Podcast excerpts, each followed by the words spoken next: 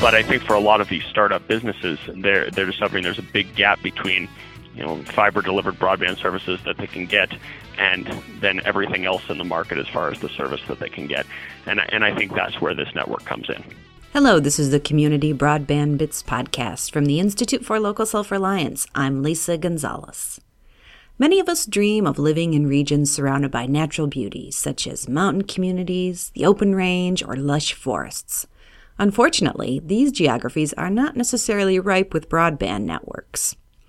A growing number of these communities are organizing to take control of their situations and invest in fiber networks for economic development. In Bozeman, Montana, a group of community leaders, businesses, and residents have moved beyond an idea to work toward better connectivity. In this podcast, Chris touches base with several guests in Bozeman Britt Fontenot, the City of Bozeman Economic Development Director, David Fine, City Economic Development Specialist and Project Manager for the Bozeman Fiber Initiative, and Anthony Kokenauer, who is president of Local Hoplite Industries. In addition to being a local business leader, Anthony is also working on the Bozeman Fiber Initiative. In this discussion, Britt, David, and Anthony describe how they've moved from vision to reality. They talk about their inclusive approach to keep providers engaged, and they discuss their long term plan for the network. Each week, we bring you the latest on municipal networks and telecommunications through the Community Broadband Bits podcast and we don't share any annoying advertisements. But we sure could use your support. Please take a moment to go to ilsr.org and click on the orange donate button. Or you can also click on donate at muninetworks.org. Every contribution is appreciated. Now, here are Chris, Britt, David, and Anthony discussing the Bozeman Fiber Initiative. Welcome to another edition of the Community Broadband Bits podcast. I'm Chris Mitchell, and today I've got a bunch of guests on the phone. We're going to talk about Bozeman, Montana. We're going to start with Britt Fontenot, the City of Bozeman Economic Development Director. Welcome to the show, Britt. Thanks, Chris. Pleasure to be here. Thank you. We're also going to have David Fine, the Economic Development Specialist and Project Manager for Bozeman Fiber Initiative. Welcome to the show. Thanks, Chris. And we've also got Anthony Kokenauer, the president of Hoplite Industries and a private business representative that's working on the plan. Welcome to the show. Thank you. So I'd like to start by going to Britt and asking you for people who haven't ever heard of Bozeman or haven't had the pleasure of spending a night or two there like I have, uh, how would you describe it? Thanks, Chris. Uh, so Bozeman, Montana is a, uh, a Rocky Mountain community situated about 80 miles to the west of uh, Yellowstone National Park, to the north and west of Yellowstone National Park. So we consider ourselves not only a gateway community to to all things outdoors, but we're also the uh, the land the home of the land grant institution uh, for the state of Montana, Montana, Montana State University. So we're very proud of that association and to host them in our city of Bozeman. We're about a city of about 40,000, uh, and so we've got a we're a growing community, one of the fastest growing communities in the state of Montana, both in terms of population and our economy. And uh, so, so my role at the city of Bozeman is to try and um, uh, understand where that's headed and see what we can do to provide uh, good economic development projects that will keep growing our economy, um, diversifying our industries, and creating jobs. And I'd like to ask uh, Anthony, um, can you describe a little bit what the need is like there? I mean, I think a lot of people, when they think of a city in Montana, they may think extractive industries first, but you sound like you're a very sophisticated, uh, next generation, next economy kind of company. Yeah, we actually uh, have a very diversified mix.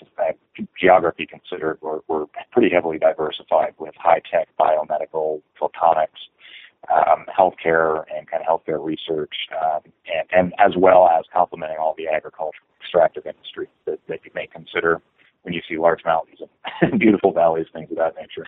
I would say that the need is, uh, regardless of the size or location of, of the uh, uh, community, really kind of comes down to three basic areas, and maybe I'm oversimplifying it, but as we see it, it's uh, economic development to continue that broad-based, diversified uh, economic development that fits what we're after here as a community and as a region.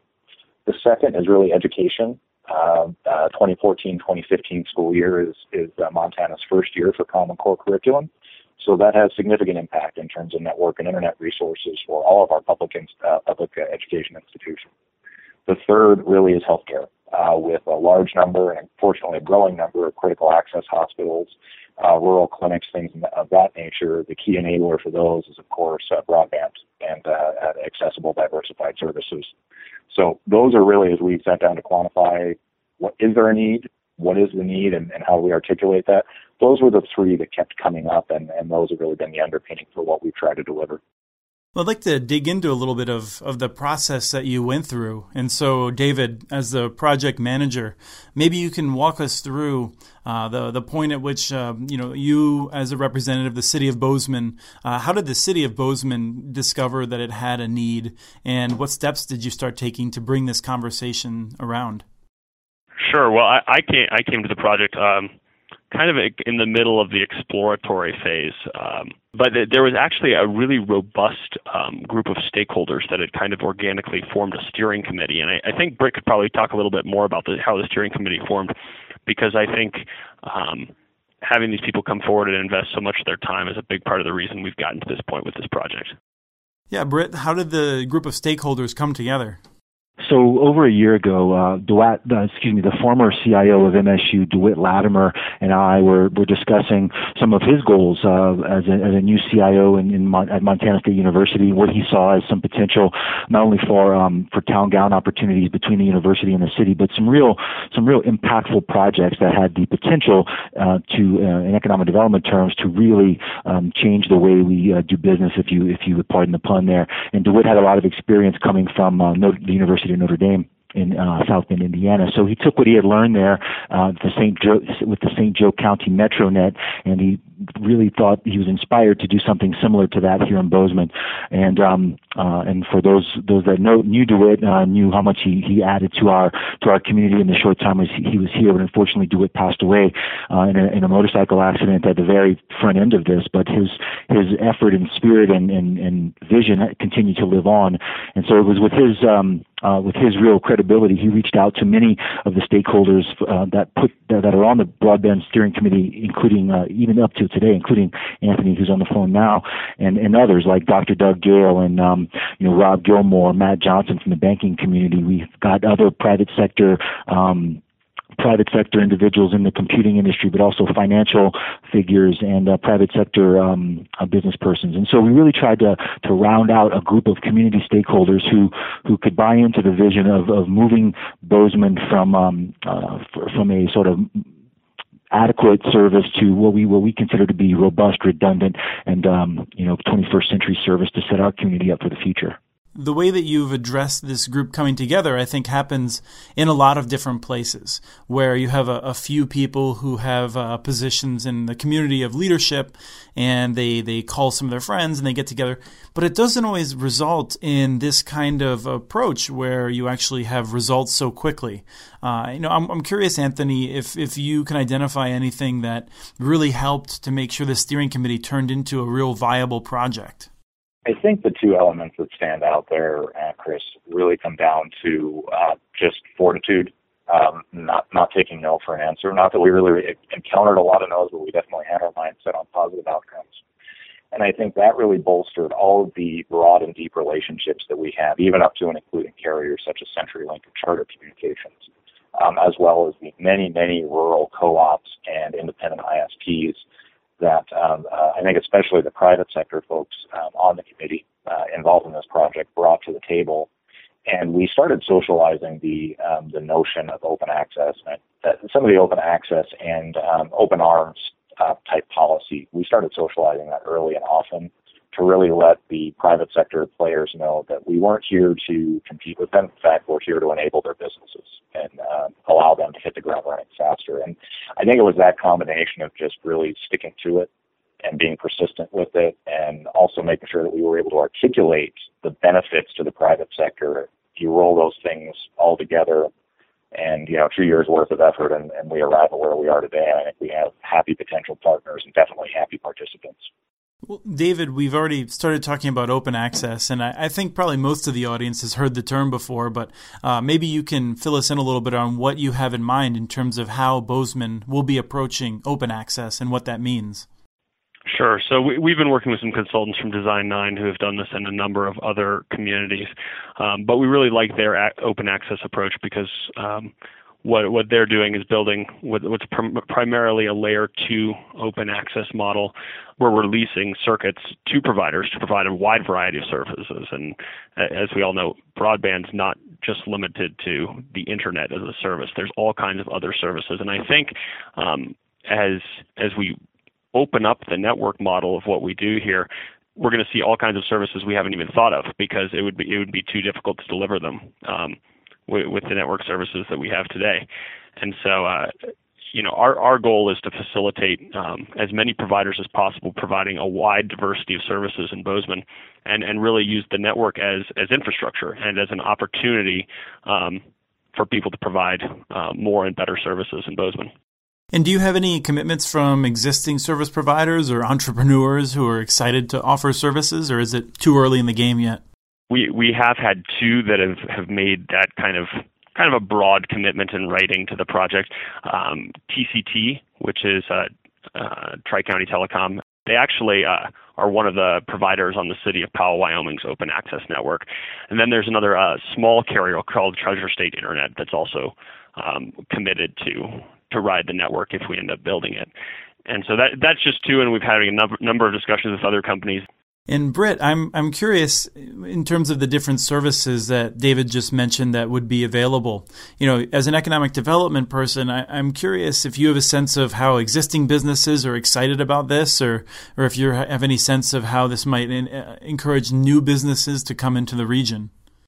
Well, I'm optimistic on both fronts. the businesses that we talk to and the ones that have appeared you know, at the public hearings when we've discussed this this topic before our local elected officials have uh, all expressed a, a desire or need to have better um, better services here locally in, in the Bozeman area, and so so they're excited and in the sense that we've gotten our plan through the commission. We've got a unanimous approval for what we what we've been talking about for so long, and now we just now our challenge is to put it put it in the in the ground and make it make it functional. But so so in that sense, um, those those businesses that have been following this project for so long, including a few that are on the on the steering committee, are very excited about what the future holds. The you know the um, the film the filmmaker who who won't have to dedicate a, a, a, computer and a, and a person 12 hours to upload his high definition movies to National Geographic traffic. That guy's really excited about what you know what fiber can mean for his business. Um, the folks that are in our in our downtown core who have to are uh, who are a software as a service company and require the internet to be on to be on 24/7, 365 in order to be to, to pay their bills are excited about uh, new and more robust services. Uh, so so I would say the there is a, an excitement level that's been building most recently over the last uh, couple of weeks because we've been slowly, methodically, and thoughtfully working through this process, as Anthony describes, um, getting all the stakeholders around the table numerous times to understand what the pros and cons are, where where we can make the proposal better. And uh, and so now that it's it's been sort of unleashed on the community, I feel like um, there will be there's a lot of interest yet to be generated, but it seems to be happening. Anthony, I'm curious how this will impact your business. Um, is this something that you're just dying for, or is this just a matter of you would like to have a reliable, uh, redundant kind of connection uh, that would supplement what you already have?